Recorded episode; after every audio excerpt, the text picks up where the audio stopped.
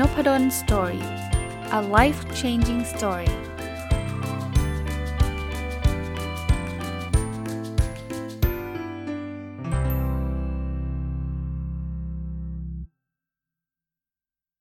สวัสดีครับ ยินดีต้อนรับเข้าสู่นพดล Story Podcast นะครับ วันนี้มาต่อกับหนังสือเล่มนี้ที่ผมรีวิวค้างไว้เมื่อวันศุกร์นะครับ คือหนังสือชื่อแดคลื่นเล็ก ๆ ในมหาสมุทรเป็นหนังสือเล่มล่าสุดของพี่โจ ธนาเทียนอัจฉริยะนะ ก็ผมก็เอาข้อความหรือว่าไฮไลท์บางอันบางส่วนนะครับของหนังสือเนี่ยมามาหยิบยกขึ้นมา แล้วก็เอาความรู้สึกความเห็นประสบการณ์ของตัวเองมารีวิวให้ฟังนะครับเผื่อจะเป็นประโยชน์ มาต่อกันเลยนะครับ พี่โจเขียนไว้ในหนังสือประโยคนึงว่า การให้ค่าตอบแทนกับความรู้ ย่อมช่วยยกระดับเนื้อหาสาระในการบรรยาย เกิดองค์ความรู้ที่หลากหลาย และอาจมีคนอยากทำอาชีพนี้จริงจัง คือพี่โจเขาพูดถึงอาชีพวิทยากรนะครับ คือวิทยากรเนี่ยคือคนที่ถูกเชิญไปนะในในงานหลาย ๆ งานเนี่ยแล้วก็เอาความรู้ไปบรรยงบรรยายนะครับ แต่ว่าหลาย ๆ ครั้งเนี่ยคนกับไม่ค่อยให้คุณค่ากับวิทยากรสักเท่าไหร่ อย่างเช่น บางที เชิญมาเนี่ยวิทยากรเนี่ยโหแบบเตรียมตัวเป็นอาทิตย์เลยนะ แต่ว่าก็ให้ปากกามาด้ามหนึ่งนะครับ หรือให้ของที่ระลึกที่ที่เอาจริง ๆ ก็เหมือนกับไม่ได้ตั้งใจจะซื้อมาให้อะนะครับ ก็เหลือๆก็หยิบให้วิทยากรอะไรเงี้ยคือพอเป็นแบบนี้วิทยากรเขาก็รู้สึกรู้สึกเซ็งเหมือนกันนะครับ หรือว่าเขาเปรียบเทียบกับพิธีกรนะเขาบอกพิธีกรเนี่ยมีอัตราค่าตัวชัดเจนเลย ทั้งๆที่พิธีกรเนี่ยจะมาพูดตอนเปิดกับตอนปิดเองเนาะ สชั่วโมงวิทยากรเป็นคนพูด แต่พิธีกรกลับได้เงินเยอะเลย แต่ว่าพอวิทยากรเนี่ยกลับได้เงินได้เงินน้อยนะครับเขาก็เลยมีคำพูดว่า การให้ค่าตอบแทนกับความรู้ของวิทยากรเนี่ยมันจะทำให้คือวันหลังวิทยากรเขาก็จะตั้งใจเตรียมเนื้อหาเนาะแล้วก็มันก็จะเกิดการต่อยอดองค์ความรู้เยอะแยะเลย คนก็อยากจะทำอาชีพนี้ แต่ถ้าเกิดเราไม่ให้คุณค่ากับวิทยากรเนี่ยคนก็ไม่ค่อยสนใจสักเท่าไหร่นะครับ ก็ก็ ประสบการณ์แล้วกัน ส่วนตัวก็เคยเจออยู่บ้างนะครับ เคยเจออยู่บ้างที่บางทีแหมเราจะบอกบอกว่า เฮ้ยบางอย่างต้องเงินเท่านั้นมันก็ไม่ใช่เนาะแต่ว่าบางทีมันต้องมีการให้เกียรติเหมือนกันอะ่ะผมก็เคยนะแบบแบบเชิญไปบรรยายทั้งทั้งนี่จริงๆจะเรียกว่าอะไรเดีย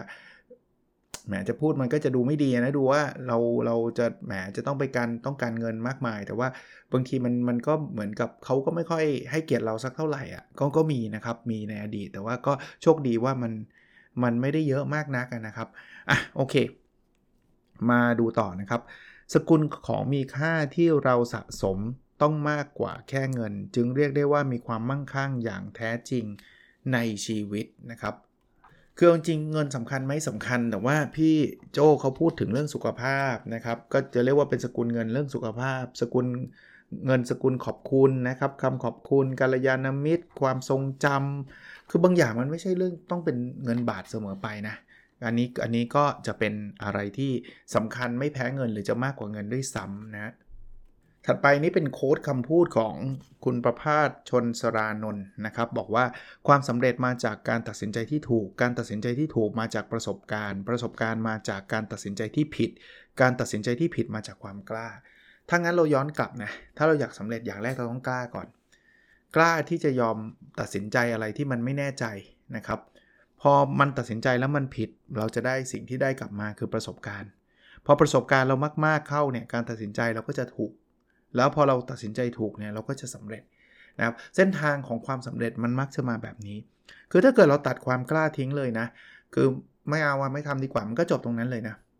เพราะฉะนั้นกล้าแต่กล้าแล้วมันไม่ได้แปลว่าครั้งแรกที่ตัดสินใจจะถูกเลยนะ เราต้องลองผิดลองถูกแน่ๆ แต่ผมเพิ่มให้นิดนึง แต่ตอนช่วงที่กล้าเนี่ยคุณต้องกล้าแล้วคุณต้องดู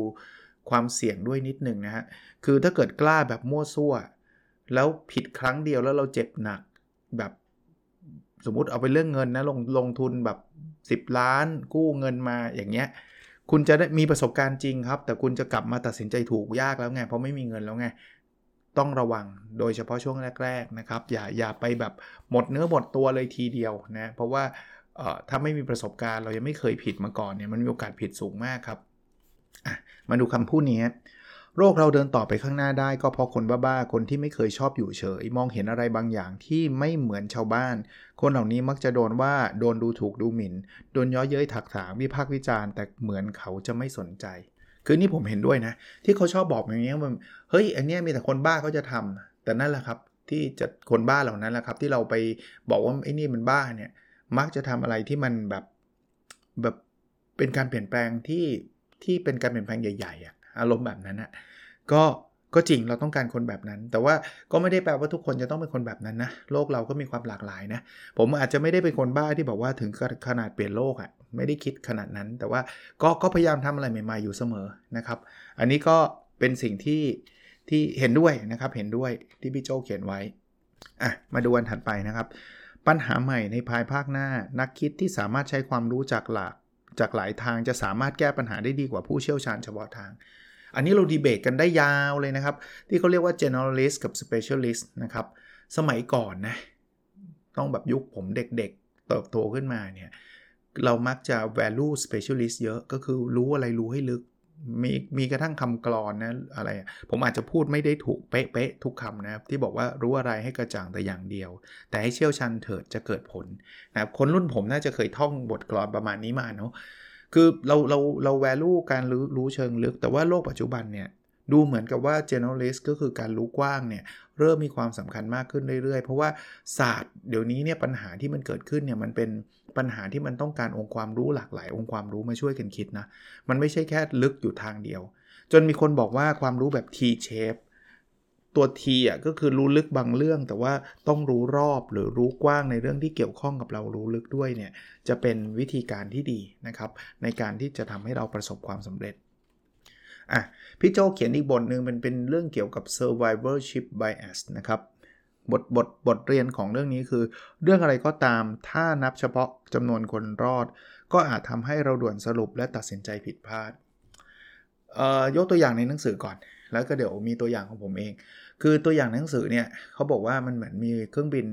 ที่คือคือรัฐบาลผมจำไม่ได้นะสหรัฐหรือหรือหรือหรือประเทศหนึ่งเนี่ยคือเขากำลังศึกษาว่าจะต้องใส่เกราะในเครื่องบินตรงไหนนะสิ่งที่เขาทำก็คือเขาก็ไปดูเครื่องบินที่ถูกยิงอะ่ะแล้วเขาก็ดูว่าอ๋อมันถูกยิงบริเวณตรงนี้เยอะที่สุด เพราะฉะนั้นเนี่ยก็ควรใส่เกราะตรงนั้นเยอะที่สุด แต่แต่มีคนทักท้วงบอกว่าทำแบบนี้ไม่ถูก เพราะว่า ไอ้เครื่องบินที่ถูกยิงตรงนี้แล้วมันยังกลับมาได้เนี่ยมันคือพวก survivor ใช่ไหมคือพวกอยู่รอด เพราะฉะนั้นแสดงให้เห็นว่าไอ้ที่ถูกยิงตรงนี้มันไม่ได้ซีเรียส แต่น่าจะเป็นที่อื่นมากกว่าที่ถูกยิงแล้วตกไปหมดเลย แต่เราเราไม่ได้เอา sample ของเครื่องบินที่ถูกยิงตกมาดูไง เพราะมันดูไม่ได้มันถูกระเบิดไปแล้ว หรือว่าอยู่ในแดนของศัตรูใช่ไหมมันดูไม่ได้ อันนี้คือ survivorship bias คือเราไปดูเฉพาะคนที่รอด ซึ่งมันไม่ใช่ตัวแทนที่ดี ประสบการณ์หรือว่าตัวอย่างของผมก็คือสมมุติเล่นหุ้นเนี่ยเราไปถามนักลงทุนที่กำลังเล่นหุ้นอยู่ว่าคุณได้รีเทิร์นเท่าไหร่ ก็จะแบบได้ 10% 20%ตอบกันมาเนี่ยสมมุติว่าเขาตอบจริงนะ แต่ตัวเลขนี้ก็ไม่ใช่เป็นตัวเลขค่าเฉลี่ยของคนที่อัตราผลตอบแทนของคนที่เล่นหุ้นทั้งหมดเพราะอะไรไหมครับ เพราะว่ามันมีคนเล่นหุ้นที่เจ๊ง แล้วก็ออกจากตลาดไปเยอะแยะเลยครับ แต่เราไม่ได้ไปสัมภาษณ์เขาเพราะเขาไม่ได้เล่นหุ้นแล้วไง เราไปสัมภาษณ์เฉพาะคนที่อยู่ในตลาด เพราะฉะนั้นพวกกลุ่มนี้คือกลุ่มที่ยังรอดอยู่ เราก็เลยได้ดูโอ้โหตลาดมีผลตอบแทนเยอะจริง ๆ มันอาจจะไม่ได้เยอะแบบนั้นก็ได้นะครับอะอีกเรื่องเป็นข้อคิดเรื่องของการใช้ข้อมูลนะพี่โจบอกว่าหัวใจหลักของการใช้ Data คือต้องนำพาไปสู่การตัดสินใจได้ ไม่อย่างนั้นจะกลายเป็นภาวะความรู้ท่วมหัวเอาตัวไม่รอดนั่นเองใช่ คือถ้ามีข้อมูลเฉยๆเนี่ย ไม่รู้จะไปทำอะไรนะ คือคือ nice to know นะครับ ก็คือเออรู้ไว้ก็ดี มีหลายมีหลายองค์กรเป็นแบบนั้นนะครับ ก็คือก็ไม่รู้เขาเขาเห็น Big Data อะไรกันเขาเขาอยากให้เก็บข้อมูลก็เก็บไอ้อย่างนี้ไม่เวิร์กนะ คุณต้องรู้ก่อนว่าคุณเก็บจะไปทำอะไรนะถึงจะทำให้เราประสบความสำเร็จได้อะอีกข้อเป็นข้อเตือนใจที่ดีเหมือนกันครับ บอกว่าเมื่อก้าวข้ามขีดจำกัดได้ ก็จะพบว่าในชีวิตคนเรามีอุปสรรคลวงตาอยู่หลายอย่าง เป็นกับดักที่เราดักตัวเราเอง จริงนะครับเขาเราชอบเราชอบหลอกตัวเราเองว่าอันเนี้ยเราทำไม่ได้ อันเนี้ยมันไม่ใช่อะไรหลาย ๆ อย่าง คราวนี้เราจะรู้ได้ยังไง ผมคิดว่าเราคงต้องลองอะ่ะถ้าเราไม่แน่ใจ ถ้ารู้อยู่แน่ ๆ อยู่แล้วไม่ใช่ก็อย่าไปลองนะครับ อย่าไปลอง เพราะมันเสียเวลาเหมือนกันนะครับในการไปลองบางอย่างมันไม่ใช่ใช้เวลาแค่วัน 2 วันนะมันใช้เวลาเป็นปีๆกับการไปลองในสิ่งที่มันถ้ารู้แน่ๆว่าไม่ใช่ แต่ถ้าอะไรที่เราเราคิดว่ามันใช่แหละ แต่ฉันไม่กล้า เพราะว่ากลัวนู่นกลัวนี่เออฉันทำไม่ได้ สมมุติว่าเป็นคนชอบชอบร้องเพลงแล้วกันนะเป็นคนชอบร้องเพลงแล้วก็จริง ๆ เสียงก็ดีเพราะว่าเพื่อนๆก็เคยชม แต่พอให้เข้าประกวดก็บอกว่าอย่าเลยเราคงไม่ได้รางวัลหรอก ไอ้อย่างนี้ผมสนับสนุนให้ไปนะลองดูบางทีเราคิดว่าไม่ได้มันได้นะ คือถ้าไม่ได้ทำเนี่ยมันไม่ได้แน่ๆถ้าทำเนี่ยมันยังมีโอกาสได้กับไม่ได้ใช่ไหมแต่ถ้าเกิดใครไม่ชอบร้องเพลงไม่ใช่ว่าเฮ้ยถ้างั้นเราไปฝึกร้องไว้อาจารย์เขาบอกให้ลองดู เราคิดว่าเราร้องไม่ได้เราจะร้องได้ แต่ถามว่าตัวเองอยากร้องไหมไม่ได้อยากไอ้อย่างนี้อยากทำนะอะมาดูต่อครับ หลายเรื่องเราเห็นเป็นเรื่องที่ไม่น่าทำ หรือทำไมต้องทำจนเราไม่มีโอกาสได้ทำแล้ว ถึงรู้ว่าในช่วงเวลาที่ทำได้เราน่าจะยินดีที่มีโอกาสได้ทำมากกว่า คือจริงๆได้มีหลายเรื่องที่เป็น cat category นี้เลย คือเรารู้สึกว่าเรื่องเนี้ยเอาเรื่องงาน งานนี้ไม่เห็นไม่ไม่น่าทำเลย หรือว่าทำไมเราต้องทำงานนี้ด้วย แต่วันหนึ่งเนี่ยเราโอกาสมันไม่ได้มารอเราอยู่เสมอไปนะ พอมันผ่านไปเนี่ยเราจะรู้สึกว่า โหมันตอนนั้นน่าจะ happy เนาะน่าจะยินดี อย่างน้อยๆเราก็ยังมีโอกาสได้ได้ได้รับโอกาสในการทำสิ่งนั้นสิ่งนี้นะครับ เรื่องงานเนี่ยส่วนใหญ่มันอาจจะไม่ได้ถึงกับขนาดจะไม่มีโอกาสอีกเลยนะ คือบางอย่างก็ใช่แหละมาครั้งเดียวจบนะ แต่ว่าเรื่องหนึ่งที่ผมคิดอยู่เสมอคือเรื่องความสัมพันธ์ เรื่องเกี่ยวกับลูกๆ ผมก็มีลูกนะ ก็ก็อันนี้ผมมั่นใจเลยว่ามันย้อนเวลาไม่ได้แน่นอน การได้อุ้มลูกตอน 3 ขวบเนี่ยมันผ่านแล้วผ่านเลยนะตอนเอาไว้เอาไว้เราว่างๆตอนนั้นแบบขี้เกียจเมื่อยไม่อยากลำคาญเหนื่อยต้องพักผ่อนต้องทำงานก่อนอะไรเงี้ยลูกอายุ 20 อุ้มไม่ได้แล้วนะ ไม่ต้อง 20อะสิกว่าก็อุ้มไม่ไหวแล้วใช่ปะแล้วต่อให้อุ้มได้มันจะแบกขึ้นเลย ฉันจะอุ้มลูกตอนอายุ 20 เอาเหมือนไหม ตอนอุ้มลูกอายุ 20 กับตอนอุ้มลูกอายุสามขวบไม่มีทางเหมือน ความรู้สึกก็ไม่เหมือนน้ำหนักก็ไม่เหมือนนะครับเเราดูนะโอกาสบางอย่างมันผ่านมาแล้วมันผ่านไปเลยนะแต่ว่าบางอย่างมันอาจจะผ่านมาแล้วยังไม่ใช่รอก่อน เดี๋ยวก็อีกอีกปีนึงก็มาอีกอย่างนี้อาจจะอาจจะรอได้นะก็ก็ก็ต้องตัดสินใจกันเอาเองนะครับ ลองดูครับอะมาดูถัดไปนะครับก็บอกว่าถ้าเราทำตัวกลม แล้วกลิ้งไปเรื่อยๆ เราจะรับรู้เรื่องราวมากมาย ลมพัดไปไหนก็ได้เรียนรู้ไปตลอด ผมชอบคำนี้นะ คือไม่หยุดที่จะเรียนรู้อะสำหรับผมเนี่ยผมคิดว่า เราเรากลิ้งไปเรื่อยๆนะแต่ตัวกลมไม่ได้แปลว่าต้องอ้วนนะครับ สะท้อนเหมือนกันนะครับ กิ้งไปเรื่อยๆ แล้วก็เออมันมันทำให้เราได้เรียนรู้สิ่งต่างๆ ที่เราได้ทำนะครับ มีอีกบทหนึ่งนะที่พี่โจพูดถึงคนอายุ 70 กว่าๆที่พี่โจชื่นชมนะ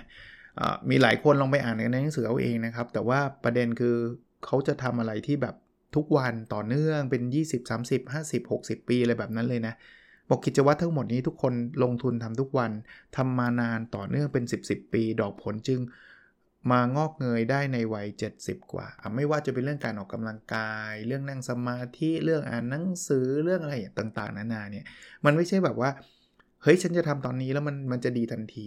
มันต้องเก็บ เก็บพอยต์อะเก็บสะสมอะมันเหมือนเงินอะเงินแบบคนที่จะเก็บจนกระทั่งรวยเนี่ยเขาไม่ได้แบบว่าเก็บวันเดียวแล้วรวยไงคือเขาอดทนมานะอุตสาหะเก็บเงินมาตลอดชีวิตอะซึ่งผมไม่ได้บอกว่าต้องต้องเก็บเงินอย่างเดียวนะ ผมยกตัวอย่างหรือว่าคนที่อายุ 70 แล้วแข็งแรงเนี่ยเขาไม่ได้แบบว่ามาวิ่งตอนอายุ 69 แล้วก็แข็งแรงเลยไม่ใช่นะครับ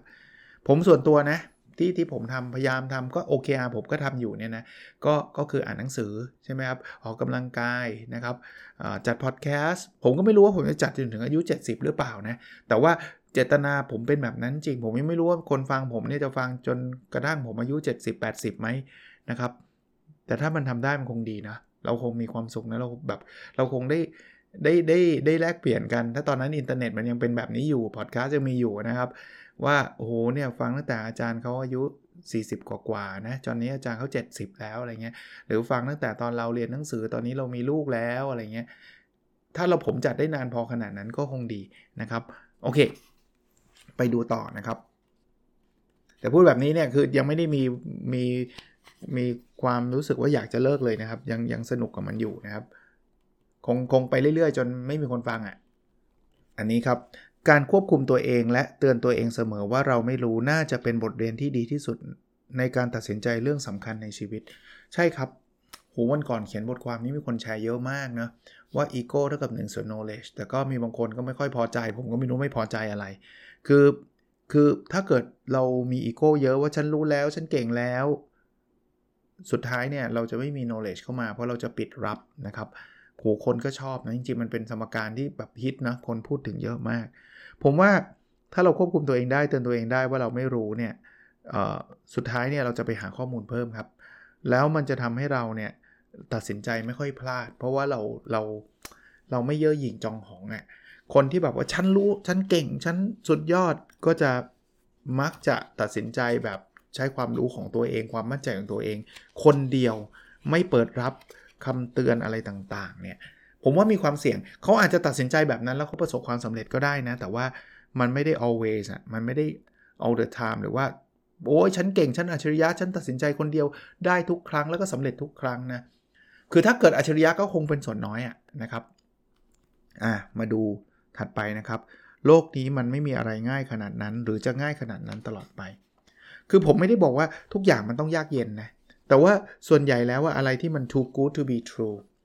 ภาษาอังกฤษภาษาไทยคือ ดูดีจนเกินกว่าที่มันจะเป็นไปได้เนี่ย ส่วนใหญ่อะมันของปลอมทั้งนั้นนะอันนี้พอพูดถึงผมนึกถึงพวกแชร์ลูกโซ่ พวกที่หลอกลวง คุณเอามาเงินลงทุนกับผม แล้วคุณจะได้เงิน 1 เท่าทันทีภายใน 1 เดือน คนอยากได้ใช่ไหมครับ ก็ลงครับ พอลงเสร็จเขาให้จริงนะ1เท่าใน 1 เดือน เพื่อเพิ่มความมั่นใจว่าเฮ้ยจ่ายจริง ลงไปพันหนึ่งได้ได้2,000 ทันที 1 เดือน อย่างนี้คนอยากลงไหมอยากลง ต่อไปก็ลงแสนหนึ่งหายวับ มันเกิดขึ้นตั้งแต่ผมเด็กๆ จนปัจจุบันมันก็ยังเกิดเพราะเพราะความโลภของมนุษย์ยังมีอยู่ เพราะฉะนั้นเนี่ยมันไม่มีอะไรง่ายง่ายอย่างนั้นหรอกครับทั้งคิดอย่างนี้ ถ้ามันง่ายขนาดนั้นเนะ่ยเขาทำเองดีกว่าครับ เขาไม่จำเป็นต้องมาแบ่งปันมาอะไรแบบนี้หรอกครับเขารวยอยู่คนเดียวเงียบๆแล้วครับนะอะมาดูอันถัดไปนะครับ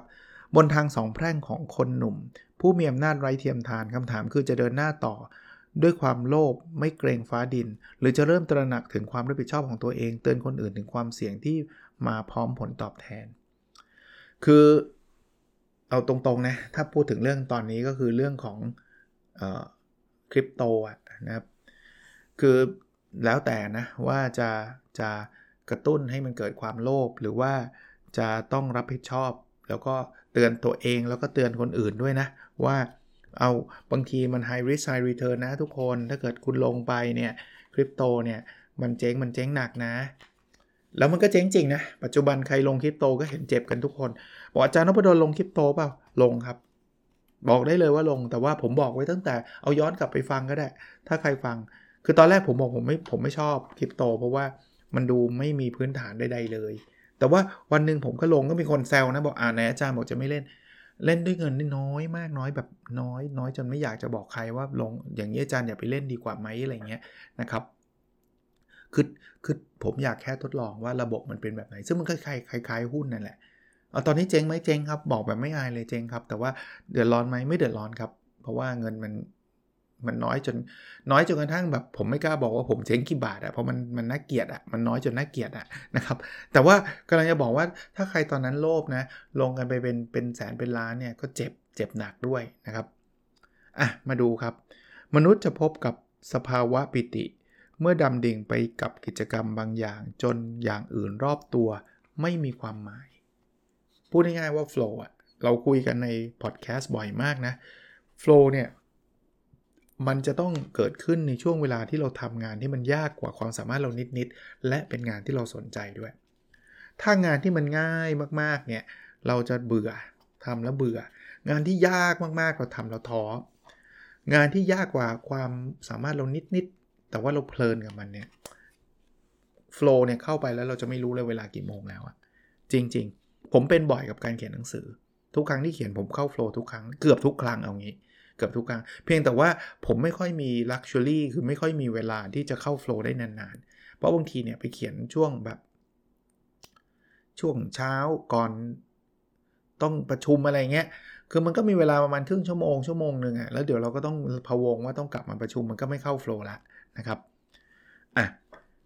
ถัดไปครับพี่โจบอกว่า อย่าเอาชีวิตเราไปผูกกับปัญหาที่แก้ไม่ได้ อันจะนำมาซึ่งความทุกข์ใจไม่มีที่สิ้นสุด พูดง่ายทำยาก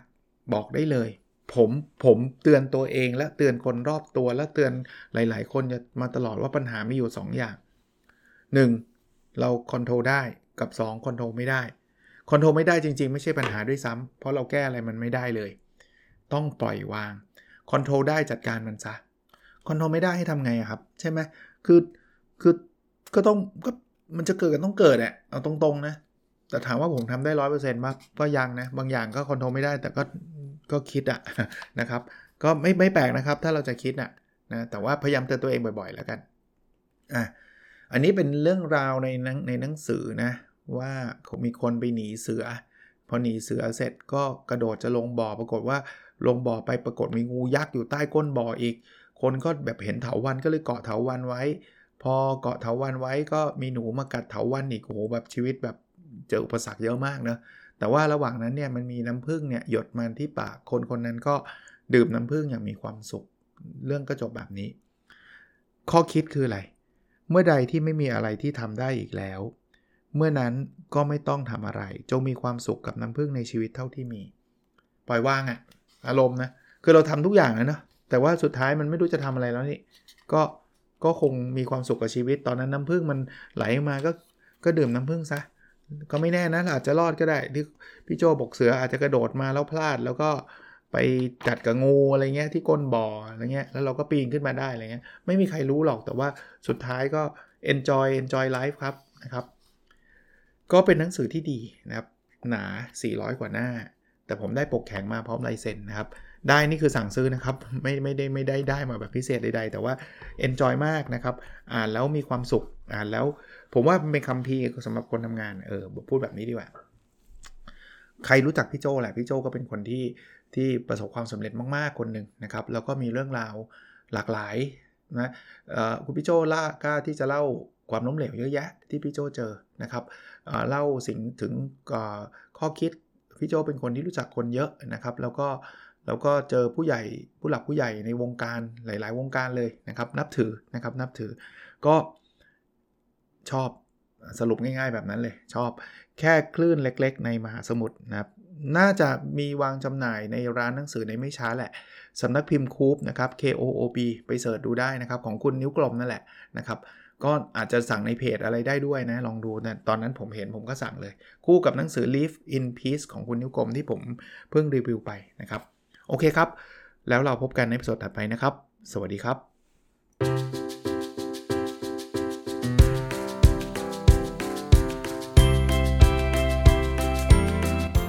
n o p a d o n Story a life changing story